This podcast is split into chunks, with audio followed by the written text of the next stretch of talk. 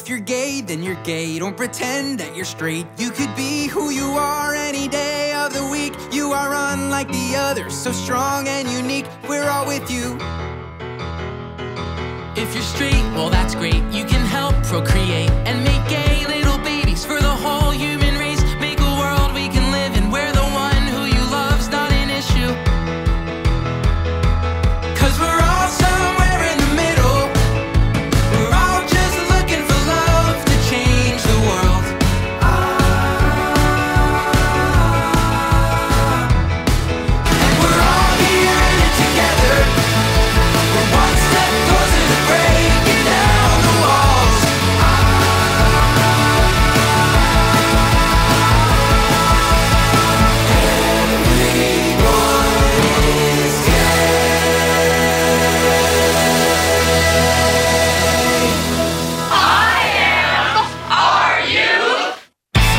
Thanks for tuning in.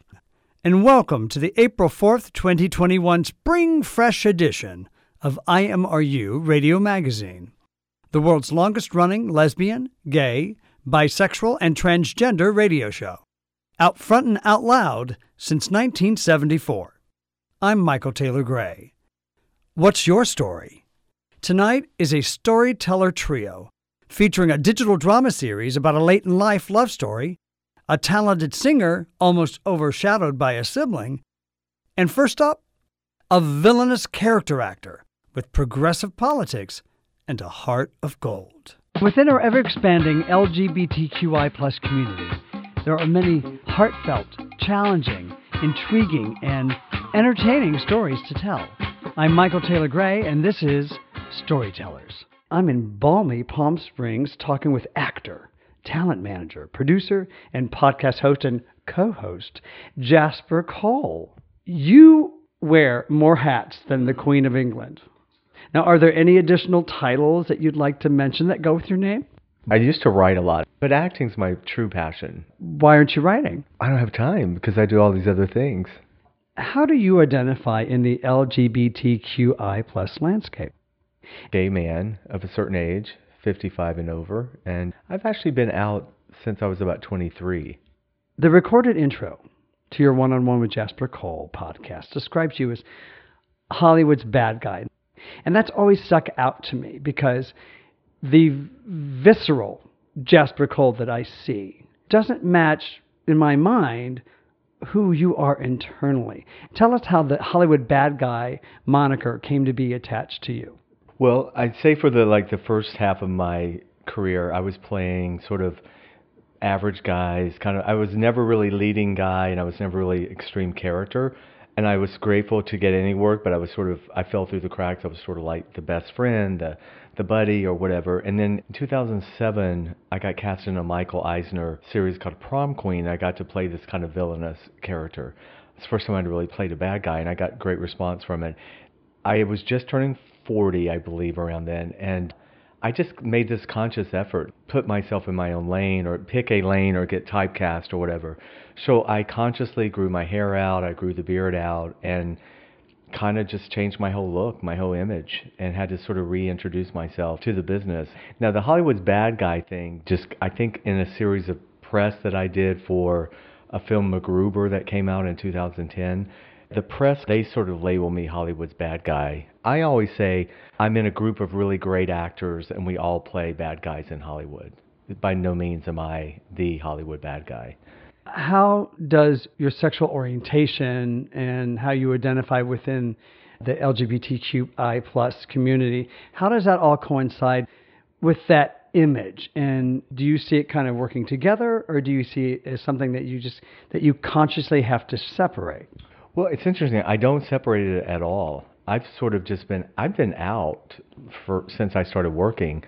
The irony is, and this is something interesting, I rarely, if ever, get cast in a gay quote role now. I don't know if that's because the parts I play, it just hasn't happened to me. But prior to this kind of look, I mean, I did play after play, you know, Boys in the Band and The Normal Heart, and a lot of my theater career was playing gay characters. But when it comes to TV and film, I think there is this sort of, I guess it's not stigma, but there's something about they, there still is a perception of how I guess I should look if I'm going to play a villain. Rarely, if sexuality is never in any of the characters I play or have played so far. Hopefully, that'll happen. What are people's first impression of you before they speak to you or, or get to know you? Well, I've been told, which is odd because it doesn't match me, but I, I have a very severe look at times. That's what helps me in my acting, obviously. I, I must come off a little scary at times or a little standoffish, which is, you know, my real personality is nothing like that at all. And so that's part of the reason I started doing my podcast, One on One with Jasper Cole, just to let people see my real personality. Now, a good thing about me, too, is my voice doesn't really match my look all the time, which has been a plus for me in my acting career because a lot of the bad guys that I play tend to have a little vulnerability to them. I play on that in the characters I play. I always kind of bring a certain vulnerability to them. You're from Georgia, so you have a certain southern genteelness about you that, that comes through with your demeanor. Tell us a little bit more about that. I've been gone 32 years from the South, but there's a dichotomy. A lot of people think Southern accents can immediately make people sound stupid. But like any accent, there's different regions, you know, of, of an accent. There's the Appalachian, there's the blue blood, sort of upper class, how y'all doing kind of thing. But I think it's hard to, to ever lose that essence as a child, the way you started speaking. I never really did anything to try to change my voice at all. I just thought, this is who I am. I can turn it up more, obviously, and become more Southern. Do you do you kind of mess with people sometimes with that? Yeah, I do. In fact, this last, I just played a homeless guy recently, and I didn't even tell the director, but on the very first take, I just went as Southern as I could be. It just took them all that because I was playing this grungy bad guy, but he loved it. He was like, "Oh my God, Jasper, make that's your voice for this character because it just totally like disarmed everybody. And so it gave this character this, you know, this whole friendlier approach to it. Because I don't think we're all one way or the other. You know, we're all different colors and shades, and so that's what I try to bring to the characters. As active as you are within various aspects of the entertainment industry in Los Angeles, how did you land in Palm Springs? Well, my husband Dennis, for the first 12 years of our marriage, worked in Phoenix. He would only come home on the weekends, and so it not that Palm Springs is halfway between, but it was kind of like, you know, let's get a place in Palm Springs, and it'll it'll cut the drive from Phoenix three hours or whatever. So, truth be told, I'd only been to Palm Springs twice in 20 years. Hated it. When he told me that, I thought, well, good luck. I mean, enjoy it. I'm I'm not dying in the desert. However, like a lot of people's perception, once I actually came here, started spending time here, I fell in love with it. But I still meet people now in LA, especially, who have the same opinion like I used to. People say to me, Why do you live in Palm Springs? What is there to do in Palm Springs?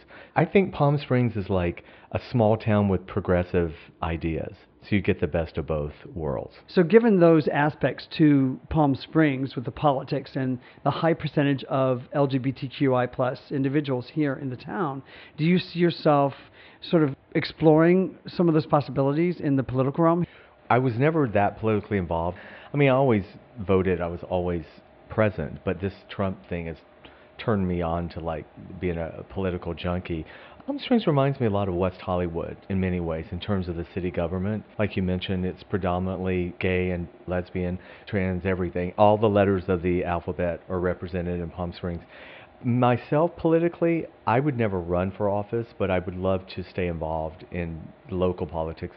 I purposely remain registered in Los Angeles because I feel like I spend more time working there and I think I can lend my voice there as well as here. But my husband Dennis is much more active here in Palm Springs politically than I am. He actually would be a really good candidate for something down the line.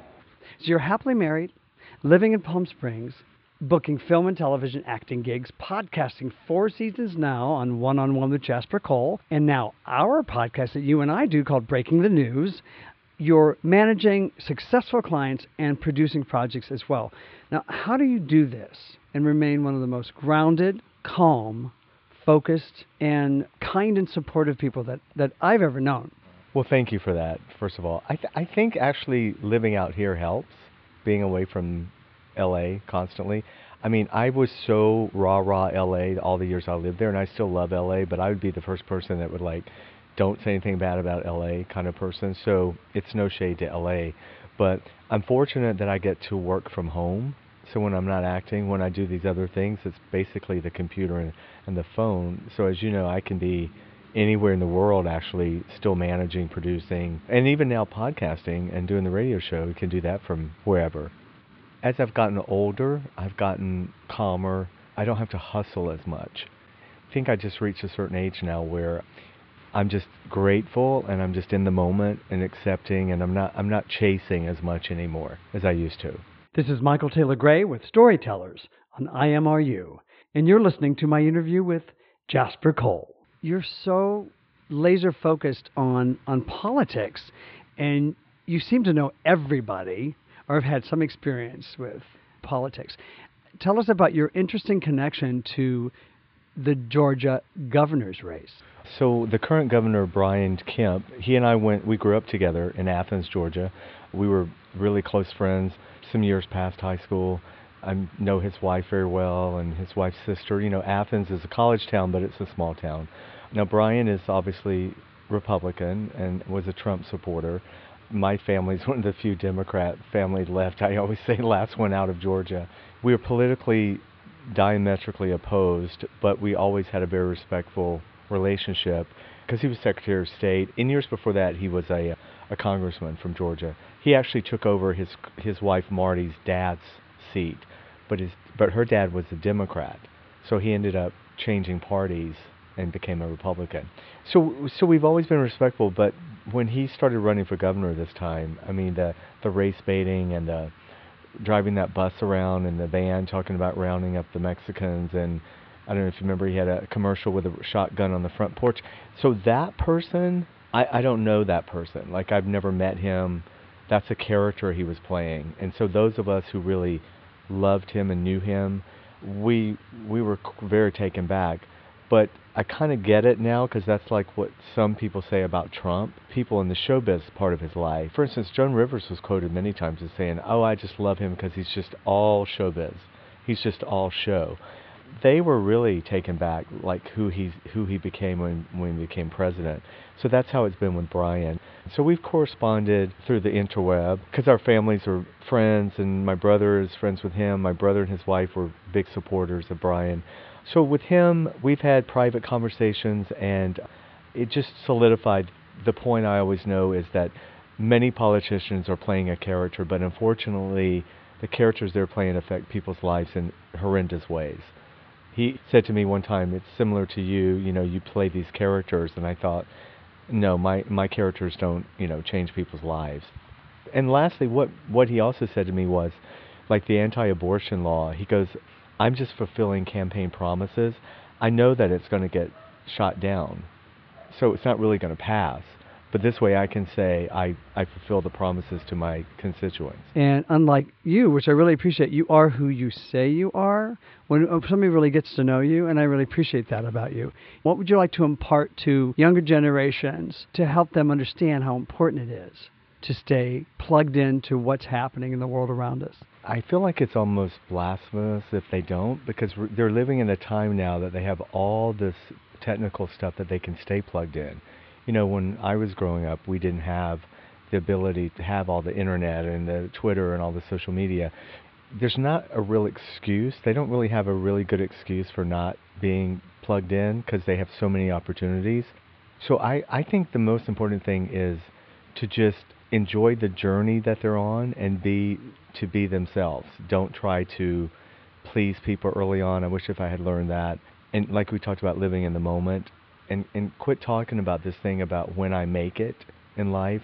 Just know that you're actually every day that you get up and you're contributing and whatever you're doing in your journey, that is your journey and you're making it. You have to just keep growing and learning. So it's hard to say this because when we were in our 20s, we thought we knew everything. That's okay, but just stay open to knowing that you don't know everything. And as you get older, then you know hopefully wisdom will come, more wisdom. But I just think I'm impressed with the young generation because I think, looking back on my generation, I think they're they're really the reason we have so much social acceptance, especially with the LGBTQ community. I don't think we would have had gay marriage without a lot of the young mindset. And you know, Course in Miracles talks about there's only one mind we all share one one thought. So whenever every thought we put out there goes into the universe and it's collective. So the more positive thoughts we can put out, the better.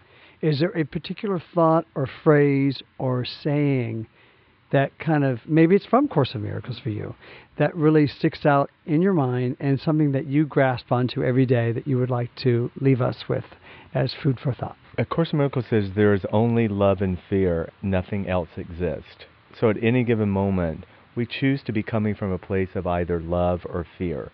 And we have that ability in our lives. So in any given situation, take a moment, step back, and go, no, am I approaching this from a fear based point or am I approaching this from love? Thanks for tuning in. I'm Michael Taylor Gray with IMRU on KPFK Radio. And you've been listening to Storytellers.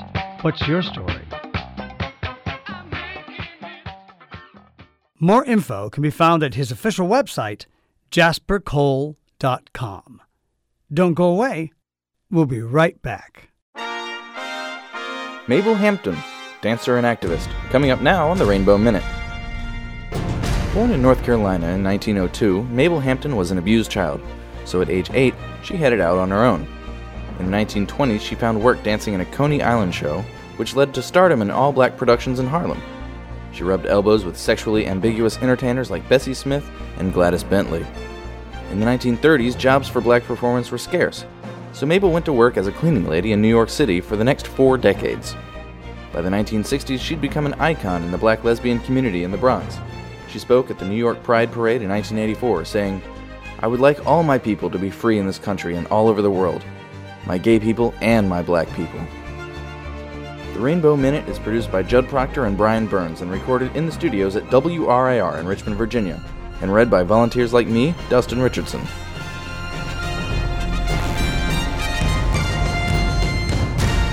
Hello, I'm Billy Bean, Major League Baseball's ambassador for inclusion and you are listening to IMRU Radio Magazine.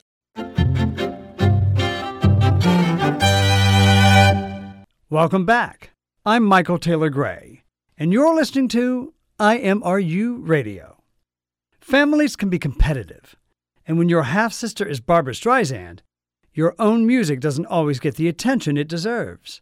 But tonight, we shine our lavender spotlight on the work of LGBT ally Roslyn Kind. Welcome to the show, Roslyn. Thank you, Michael. Thank you for having me. Well, I'm so glad that you could make time for us because you could have like spent the day in your dining room today, or maybe in the den. You were doing a little field trip, you know, a little staycation. I can pick whatever room I want to vacation in because it's my studio. Eh, right? Exactly. it's been a while since Barbra Streisand's sister, Roslyn Kind, released a new recording. However, for the last year, Rosie has been in the studio working on a new CD. Through the encouragement of friends, fans, and family, She's released two songs that have become so very important to her as both a woman and an American, entitled Save the Country and Light of Love. So let's start off with Light of Love. Tell us what your inspiration was for that song and what message you want to send to your listeners. Light of Love is a project of my heart. I was going through my own soul searching way back in the 80s 1984. My career was up, down, sideways. I was married. I got divorced and I was really looking at my life. And while on the road, I did a lot of reading about the new age and spirituality. And I've always been very spiritual. I was raised to be spiritual and may not always be my Judaism, but I believe in my Judaism, but I'm more spiritual, not so much pointed but I like the good things of every religion. It's are very interesting. I was on my own soul search because I was kind of lost in not understanding why I'm here because I seemed to be getting mixed messages from God, the universe. Some things were great, then it would fall behind or whatever. And I needed to explore really who I am other than who my managers and my representatives told me I was and find the real Rosie and why Rosie's here. So I did a lot of reading and I came to realize that there's got to be more to life than just this one time around and more to it than just this planet. In 1984, I went and had a past life regression. And in that regression, I went back to a lifetime right through the birth canal. I saw no other lifetime but this one lifetime. And it was in Lemuria, the west coast Atlantis. I was a man. I was in a turban with pantaloons and sandals. I lived in a stone hut And this particular day that I went back to, I was fighting a duel with another gentleman over the love of a woman. And she was standing nearby. I guess it was a sword fight. And accidentally, she is the one that got injured and got killed. All through my recurring life, I have been searching for that one love. However, in my regression, it came out that it really isn't just a one on one love to one person that I'm looking for. The words that we came to at the end of the meaning were world, harmony, peace, universality, humanity, humility. It was all about people, healing. The word association told me why I'm here. I'm here to heal. And how do I heal? I'm not a doctor, but I heal with my music. In 1987, August, came the harmonic convergence, and I heard about it and read about it, and I wanted to be part of it. So a friend and I went to Sedona, and at 4 o'clock in the morning, we climbed Bell Rock and landed on one level or so, and there were people all around the mountain groups of people chanting to bring the sun's rise up for the morning. And you could hear the chanting, and it was the earth's vibration. And this was the day that all the planets were aligned, and that doesn't happen often. Isn't Sedona an amazing place? Oh my! It's the place I go to heal, and the place I go to balance myself when the the busy world gets to be too much. It does vibrate, doesn't it? Whenever I go there, I find so much peace and tranquility and mm-hmm. happiness. I go to the stupa. I go around. I mean, that's why I'm compass. I'm born a Jew. I know my Jewishness. I believe in my Jewishness. I love it because it's very welcoming. The way I was brought up, you know, to yeah. welcome the stranger and all that. There's so much goodness there. So I don't go against it, but I just opened myself to other things as well. Acceptance of others, the way others believe. In a way, I speak more spiritually these days than just as a, a, a young Jew. Uh, not young anymore. I'm an alta casa. A Jew. I beg to differ. In my later years, a Jew. A spiritual person, more in a universal way. Oi, but young. Oi, oi, give out, oi. But young. uh, in a much more universal spiritual way. Yeah. That the light that we come from, the light which is God, which is the universe, has been instilled in each and every one of us. It's in our hearts. It's in our soul. It's who we really are if we learn to use it for the right purpose. So that day, just all the different people that got together there just filled me up to such a feeling that when I came home, I wanted to write about it. I wanted to express it. Now, I had never written before, but I asked my musical director, Michael Orlando. We wrote that song. He did the music, and our friend Judy Quay was co-lyricist with me. We wrote it in the early 90s, and I did do it in a New Age show that I did here in LA at the Roxy and stuff. I, I did a New Age show. I introduced it at the Rose Tattoo at that time. And I had done the Geraldo show, and I announced it, and people were calling the club, when is she going to be there? How long? Oh, no, no, no, you got to hold her over because I can't get there. I'm coming from uh, Louisiana. I'm coming from, you know, whatever. But we were just working on it at that time. And then I did a fuller blown version of it at the Roxy it was wonderful. It's just that I don't think the masses were ready yet. Mm-hmm. And since that time, I continued on my path, always being the spiritual person that I am, always believing there's something bigger and greater than me or anything else on this earth. And later years, I go for readings, and I did see a medium because I lost my mom, I lost my dad when I was 18. And uh, I've had out of body experiences with each one of them. And I've been read by a medium. A lot of people in the room, she was reading, there were 10 people there. She always said that the souls that are calling out to her the loudest on the other side were the ones that she would hear first.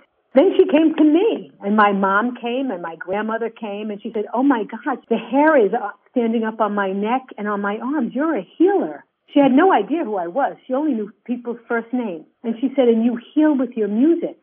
I came to realize and believe totally in why I am on this earth, for what purpose. And everybody says when you find your purpose, that brings happiness. This is Michael Taylor Gray, and you're listening to my interview with Roslyn Kind. So I've been on that path ever since. What I want to message out to my audience is because of that. So I've become much more aware of wanting to extend positive messages and bring people's hearts together, especially in a world like today that we're all going through such anguish, such uneasiness with hate and violence and distrust, separation. How do you think the message of light of love can heal with what's going on today? Number mm-hmm. one, we are the light that we were born with, which came from God or the universe, however you experience it. There's really only one, but we all have different names for the one. Some people are follow different religions, but really it's all one. And if you're really spiritual, it's all positive. It's all goodness. You come from that place that we've always learned. Do unto others as you would have them do unto you. Spread the love. Nobody is greater than the next guy. I don't care if you're the wealthiest or the poorest. Nobody is greater. It's who you are in your heart. And it's what you extend outside of yourself that tells me who you are. And if everybody's hearts could come together, what a marvelous world this would be. If that was everyone's starting point. Yeah, well, that's what, what it You know? should be, the basics. Yeah. You know, God gave us choice. The universe gave us choice. What's your choice?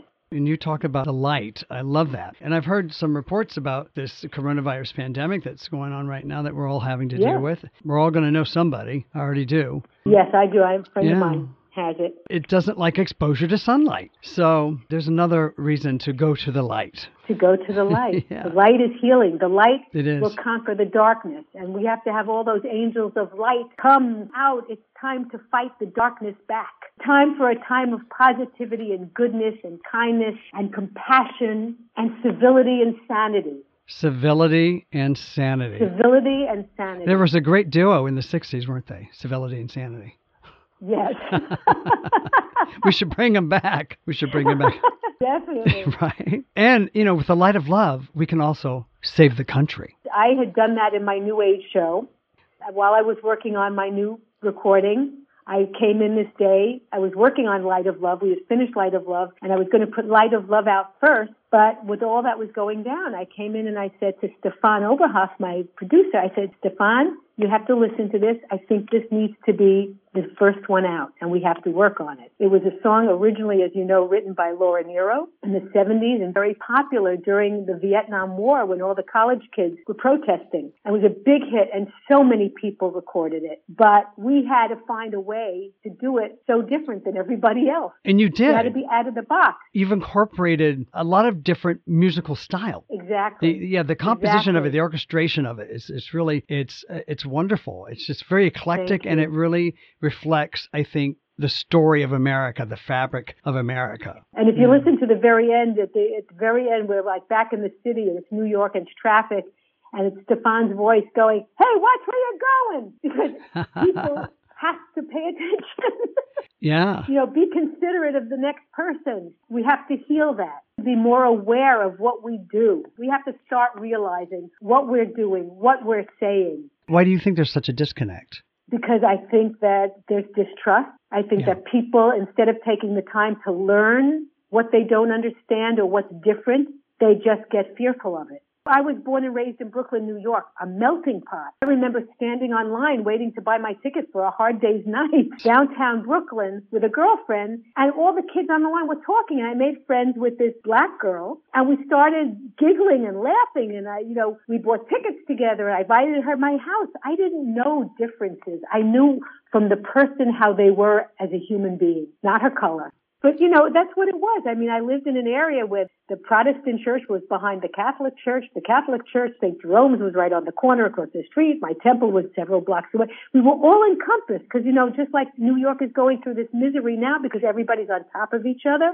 It wasn't that bad back then. It was a lot less populated, but it was still city. And there were more people of different backgrounds that resided there. It's truly a melting pot. It really is. hmm I can't imagine not knowing all the different ethnic foods. I love food. I have to watch what I eat, but I love foods of different countries. With New York, you know, you could go walk out of a building and walk right into a conversation with somebody you never met in your life. And that's just the way life is there. People connect. They're not afraid to communicate with each other, to reach out to one another. Well, especially when you grow up in Brooklyn, because those are the years, and you know, I'm, I was born in the 50s. You're a 60s Oh 60s God, girl, when though. I think about that. but it was a time after the Second World War and everything, and people, you know, lived in these communities, and we lived in a, in a community called Vanderveer Estates, and there was a conglomeration of all these buildings with six stories and six apartments on every floor, and we had two public schools on either side of the project. People used to hang out their windows and watch all the everybody else's kids. Everybody talks. The, the older generation would sit out in the summer and gab, you know, but everybody knew everybody's business. We had Chinese neighbors, Italian neighbors, you know, people from every background. You are who you say you are, you know, and I can tell that when you found your purpose, what a beautiful thing to find and to know it's yours and to have that reaffirmed by that medium. I take those things not so seriously, but as a guide, you know. But Right. it's amazing when you ha- have different readings, even with astrologers or mediums or people that who are psychic. All of them say the same thing. Well, then you know So you're on the right yeah, path. we're, we're, we're surrounded by angels, Michael. They are there. They never Mm-hmm. totally leave us. As a matter of fact, when I did a fundraiser for my friend in Sedona in 2011, a friend of mine, before I went on, she knocked on the door. I opened the door, just ajar, you know, a little bit. She snapped a picture of me, and the picture came out, and there was a spirit in there, and it was the shape of a woman. And right away, my friend Heather said, went to my friend Barry, and he said, "Oh my God, it's Diana. It's my mother. I know that she's around me always." When did your mother pass? 2002. Tell us about Save the Country. What was that kernel of inspiration that said it needs to be out right now? People need to hear this message. What, what we what we were going through, Yeah. politically and otherwise, and the separations of people, because it was building into violence and hatred. And there are things that I would rather have in in, in the leadership role with com- much more compassion. I love eloquence. I love elegance. I love compassion, heart, spirit, and brilliance to be in the leadership department. To me, it's so important to get these messages out to the world. What a pleasure. What a pleasure. I look forward to hearing more. It's been lovely speaking with you. I uh, look forward to meeting you in person over that cup of coffee. I got fury in my soul. Fury gonna take me to that glory goal. In my mind, I can't study war no more. Save the people, save the children, save the country, save the country. It goes without saying, but we'll say it anyway. Roslyn Kind is incomparable. And even though her latest song was inspired by the Trump regime, its message never fades. Don't go away. We'll be right back after this quick break with an IMRU heartthrob, Kevin Spirtas. Mabel Hampton and the Lesbian Herstory Archives, coming up now on the Rainbow Minute. As the Great Depression took its grip, star entertainers of the Harlem Renaissance suddenly found themselves out of work. Mabel Hampton, for one, became a cleaning woman in New York City for four decades. Along the way, she became a black lesbian icon in the Bronx. After collecting African American and lesbian memorabilia, letters, and posters documenting her life, she donated it all to the Lesbian Herstory Archives, providing a window into the lives of black women and lesbians during the Harlem Renaissance. Joan Nestle, the co founder of Lesbian Herstory Archives, had long considered Hampton a close friend and lesbian role model. Their relationship traced all the way back to the 1950s when Hampton was hired to help care for Nestle as a little girl. The Rainbow Minute is produced by Judd Proctor and Brian Burns and recorded in the studios at WRIR in Richmond, Virginia, and read by volunteers like me, Dustin Richardson.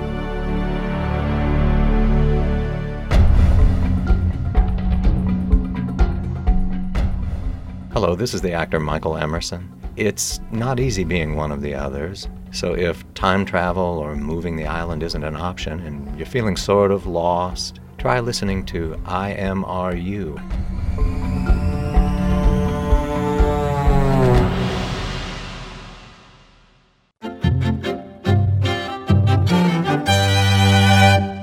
Welcome back. I'm Michael Taylor Gray, and you are listening to IMRU Radio.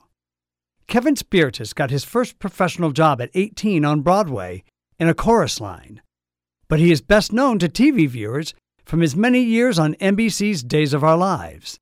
To many gay fans, it's his turn on the streaming series After Forever. And in studio today, we have the series co creator, star, and executive producer, Kevin Spirtas. Welcome. Thanks for having me. Your creative life has taken you to six slasher film sequels, Broadway, daytime television, concerts, and now the online world of digital drama series with After Forever. What led you down this new path as a series co creator? you are kind of part of that reason why. I was living in New York, and Patrika Darbo, who was my leading lady on Days of Our Lives, called me up one day and said, Get a nice suit. We're going to take you to the ISA Awards. I didn't know what we were going to, but I remember that's the first time I ever saw all this digital content that was being presented. And the two that stuck out were Hustling, that Sebastian La Cause had created, and Pretty. I just went, wow. I got to do something like this. I got to create something, something real, something personal to me. Thanks to Patrika Darbo. Well, hands up to Patrika Darbo. Yes. I remember rushing up to Sebastian La Cause going, hustling. It's amazing. You're, you're fantastic. I want to work with you. And he put me onto the second season and the third season of Hustling. And then your executive producer, Steve Silverman. Steve Silverman, and Michael Caruso created Winterthorn. And in 2014, I crossed paths with Michael Slade in a New York gym, and he said, Are you Kevin Spirtas? I think I used to write for you when you were on Days of Our Lives. And that was the beginning of our conversation about creating a show together. Season one has been received quite well. Would you like to share the success of that? After Yeah. Forever, the digital series now on Amazon in its first season won five Emmy Awards. Erin Cherry won Outstanding Supporting Actress. I won Outstanding Lead Actor. We won Outstanding Writing, Michael Slade and I. Outstanding Director for Jennifer Pepperman. And we also won Outstanding Digital Series. That night, After Forever became the first LGBT themed drama to ever win five Emmys. And that covers primetime and cable and digital. I just attended the season two premiere at the Renberg Theater in Hollywood. Yeah. A little industry screening. Were there any particular challenges in pitching this series?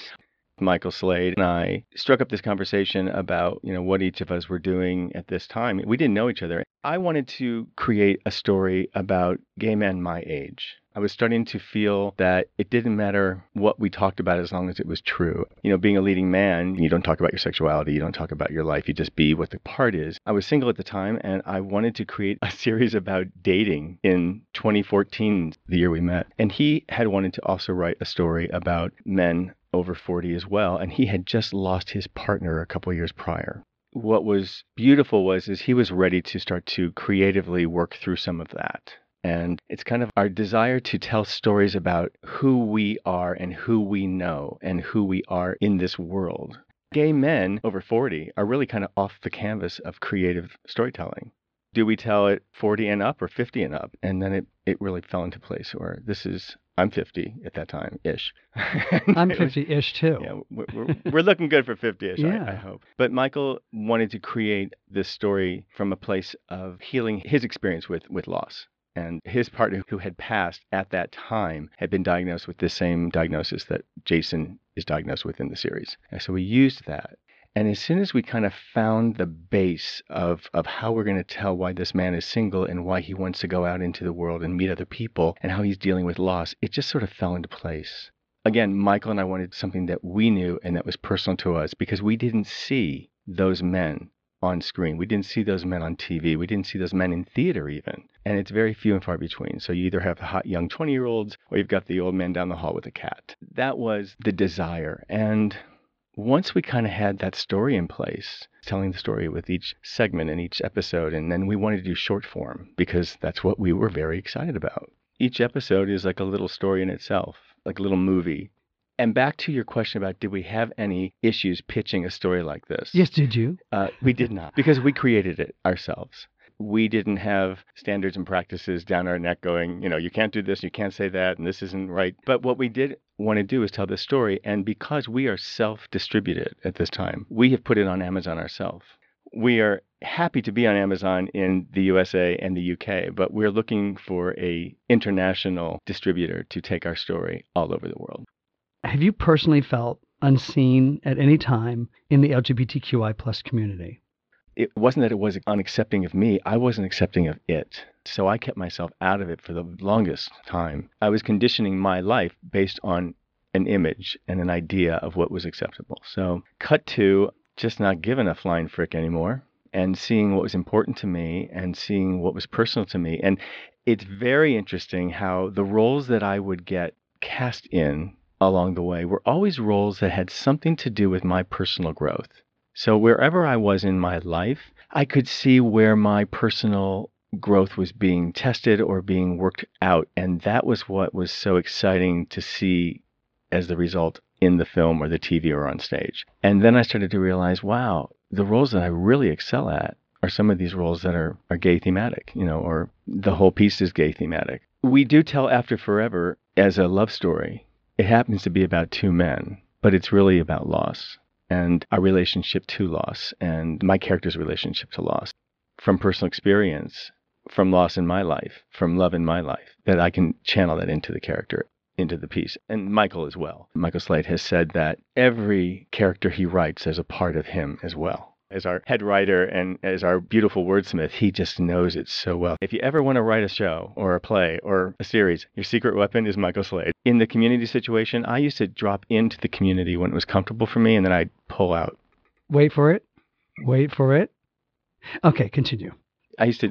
I'm still laughing. No, no. With that in mind, let me create a scenario for you. You're driving down Santa Yes. Monica Boulevard through Boys Town, and you see all the billboards, and you see all the magazines and the bars and all the adverts and whatnot. You get a certain feel about where you Yeah. fit within that community. Yeah, I never felt Oh, like I fit. Right. So then you drive through your 30s, then you drive through your 40s. Now you're driving through West Hollywood at 50. Have you ever felt unseen as a gay man Hmm. in that community? And how does that fit within the world of After Forever? Well, I have to say, have I been seen as a gay man is reflective of how I see the gay world. You know, we have to hold a mirror up to ourselves. I'm not a Friday night, Saturday night bar hopping kind of guy. Loud music and dancing till all hours in the morning. It's never been part of my world. I never felt invited in because I didn't have the desire to be there. However, as I've gotten older, I can appreciate the community that it has created for LGBT plus world. Now, Michael and I are both receiving extraordinary compliments about how the work that we've created has told story about older men who are kind of pushed out of that community. And that's beautiful, and yet it's sad, and it kind of has this bittersweet feeling. I'm glad that people are recognizing themselves in some of the story because it's important. This is Michael Taylor Gray with Storytellers, and you're listening to my interview with Kevin Spirtas, co creator, executive producer, and star of the digital drama series After Forever. We all belong, and we all should be able to drive up and down any boulevard and just be part of that world. Feeling vibrant and sexual Yeah. and alive and all those kinds of feelings. It's a complete picture of who you are as an individual Yes. and how that should not fade over time, No. but maintain. I think you're so good at giving that aspect of our lives and our story and telling that part of the story and after forever or portraying men and women above 40, past 50 who are still vibrant sexual human beings. I was and I always have been extremely attracted to people and the way they tell their stories of success when it comes from a place of their hero's journey, their their their darkest night, their their weaknesses turned into their strengths. I wasn't afraid anymore to talk about myself. And I expressed that to Michael. The story that we've weaved together and the things that he's created to say, and I'm so blessed. But I feel at the same time, we all have a story to tell, something important to stand behind, and each of our lives has meaning. Why not stand in that?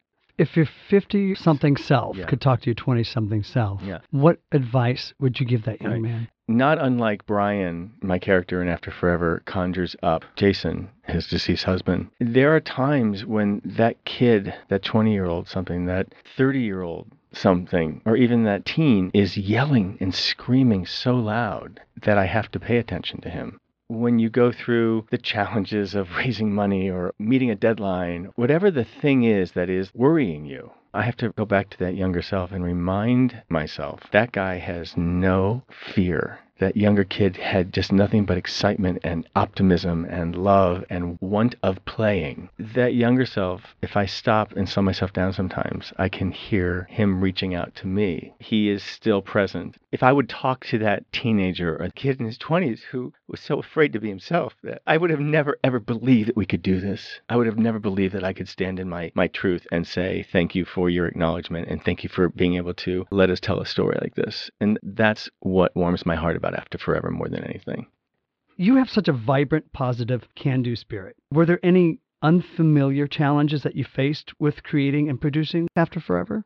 Back in 2009, I moved to New York, and I had never lived in New York for any amount of time over a year. In 2009, I moved there, and that was the seven and a half years in which I stepped into producing on Broadway and meeting an incredible circle of creative producers and financial producers I took that journey along with my performing and continuing to act. And by the time I had met Michael in the gym that day, I felt it was time to take what I had learned, hopefully, what I learned, and use it for something that I was creatively arrested by. And that's my protocol to getting involved with any project is what is arresting about it? Is it the subject matter? Is it the people I want to work with? Or is there a part for me that speaks to me and I have to speak it? And when Michael and I started talking, I just knew this was right. This show had to be born.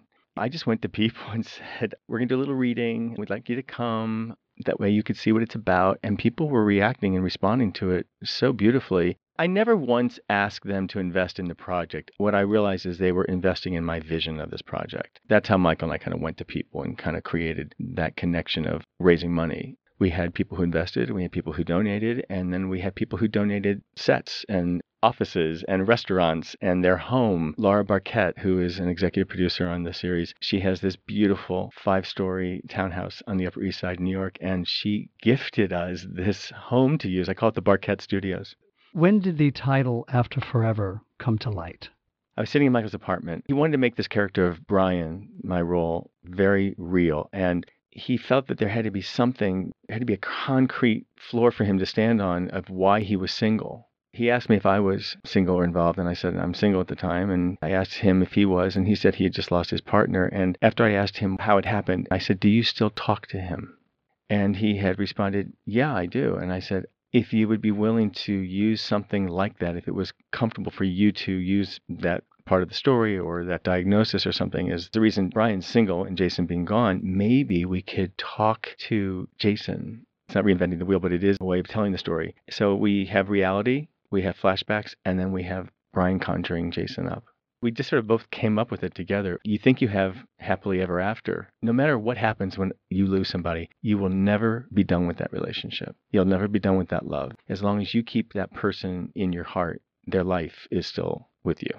And that organic process Mhm. that resulted in this wonderful title for the show also led to a beautiful theme song. Oh. it's gorgeous. Craig De Silva is a good old friend of mine, great songwriter, and he does a lot of theme music for other projects. And I asked Michael if I could just approach him and see what he thought about maybe writing a song. I came to Los Angeles in 1982, and the wave of young men that I knew who I lost through the AIDS epidemic in the theatrical community, and it was devastating to me. And Craig was there at that time as well. We had mutual friends who we lost, and he was very connected to the idea. He read the script and he said, I would love to do this. And he came up with this incredible song called My Forever.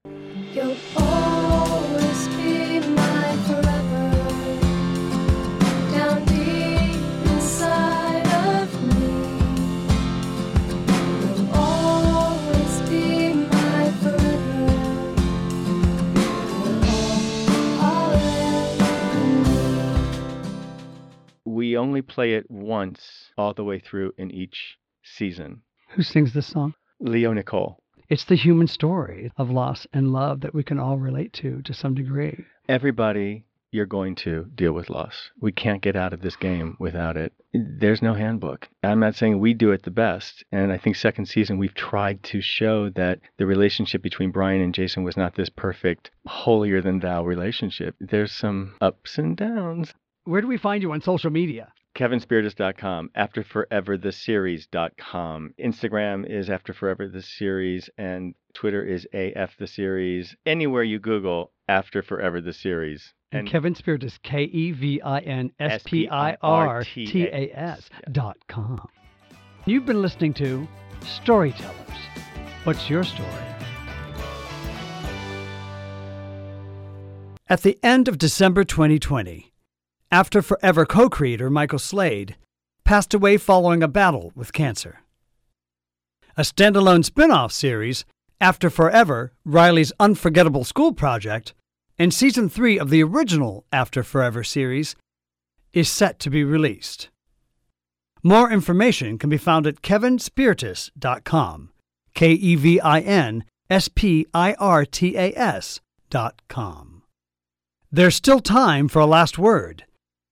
And tonight, perhaps our favorite storyteller, Peter Dell, is paying for it. I remember feeling like I needed it. Maybe it was the action of going to buy the Playgirl, which would finally prove to myself, really show my core that I was gay and that it wasn't just curiosity. But I do know it was the first thing I ever did out of my own desire. Buying the magazine was the first time I allowed myself to fantasize without shame.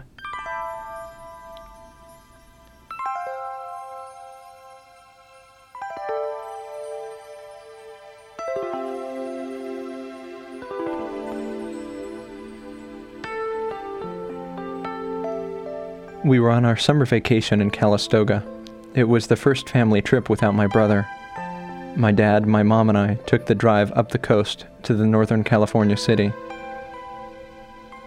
It was the second or third day of the trip that I realized I needed the magazine. I remember thinking, now is the perfect opportunity to do it. You're out of town, no one you know is here. I don't remember anymore how I convinced them that I should go alone to the Santa Rosa Mall, this 13 year old boy. But I was both resourceful and paranoid, and somehow I made it work. We would go Saturday, the last day of our trip.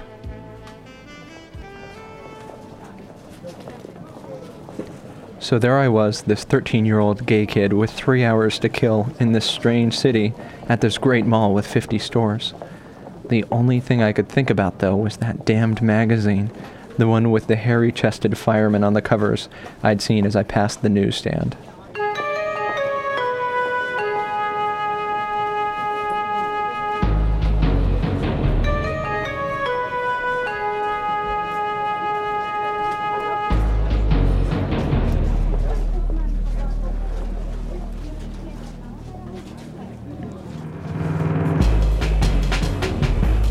Straight for the B. Dalton on the first floor, the one right by the entrance.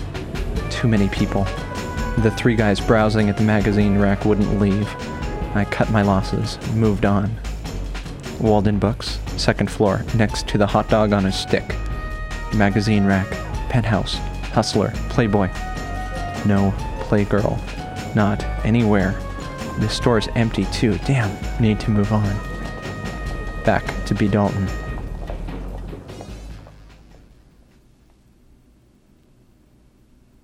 Empty now. Only the clerk and me. He's reading something, not paying attention. I reach up quickly and grab the magazine, roll it into the tightest tube that I can. I take it to the counter for the final, brutal part, the part I've envisioned all week, the part which has kept me away from buying Playgirl for years. I set the magazine on the counter in front of the clerk, face down. The clerk, a pudgy guy three times my age, picks up the magazine, turns it over, and looks for the price. Then he saw the title. He looked at me, looked at the title, looked at me, looked at the title. His head didn't move, only his eyes. He frowned. Then I said the line I had been rehearsing all week, the line that was supposed to take away all the awkwardness, the words which would make everything seem so normal. Funny what they make you buy on a scavenger hunt.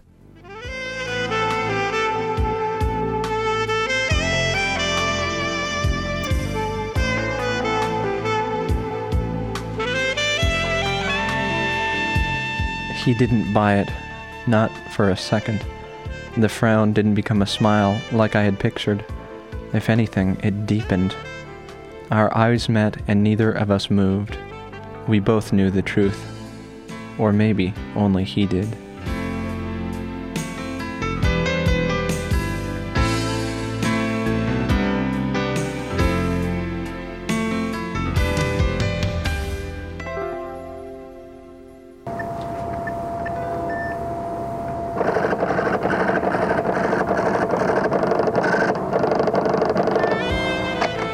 The moment broke.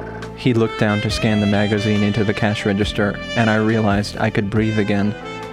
I sucked in air like a drowning man surfacing. He was going to go along with me. He wasn't going to call the cops, or, worse yet, my parents. My scavenger hunt plan hadn't worked. Human kindness had prevailed. I paid the man and thanked him. He never said a word to me. As I grabbed the opaque bag, he smiled a distant, polite smile that screamed, It's your life, kid.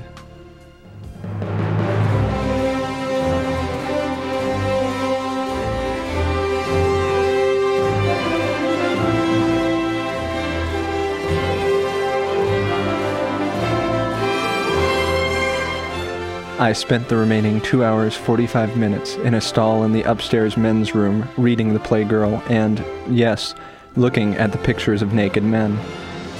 The editor's column that month was addressed to gay men who she said comprised 10% of the Playgirl readership. And I knew now that I wasn't part of the other 90%.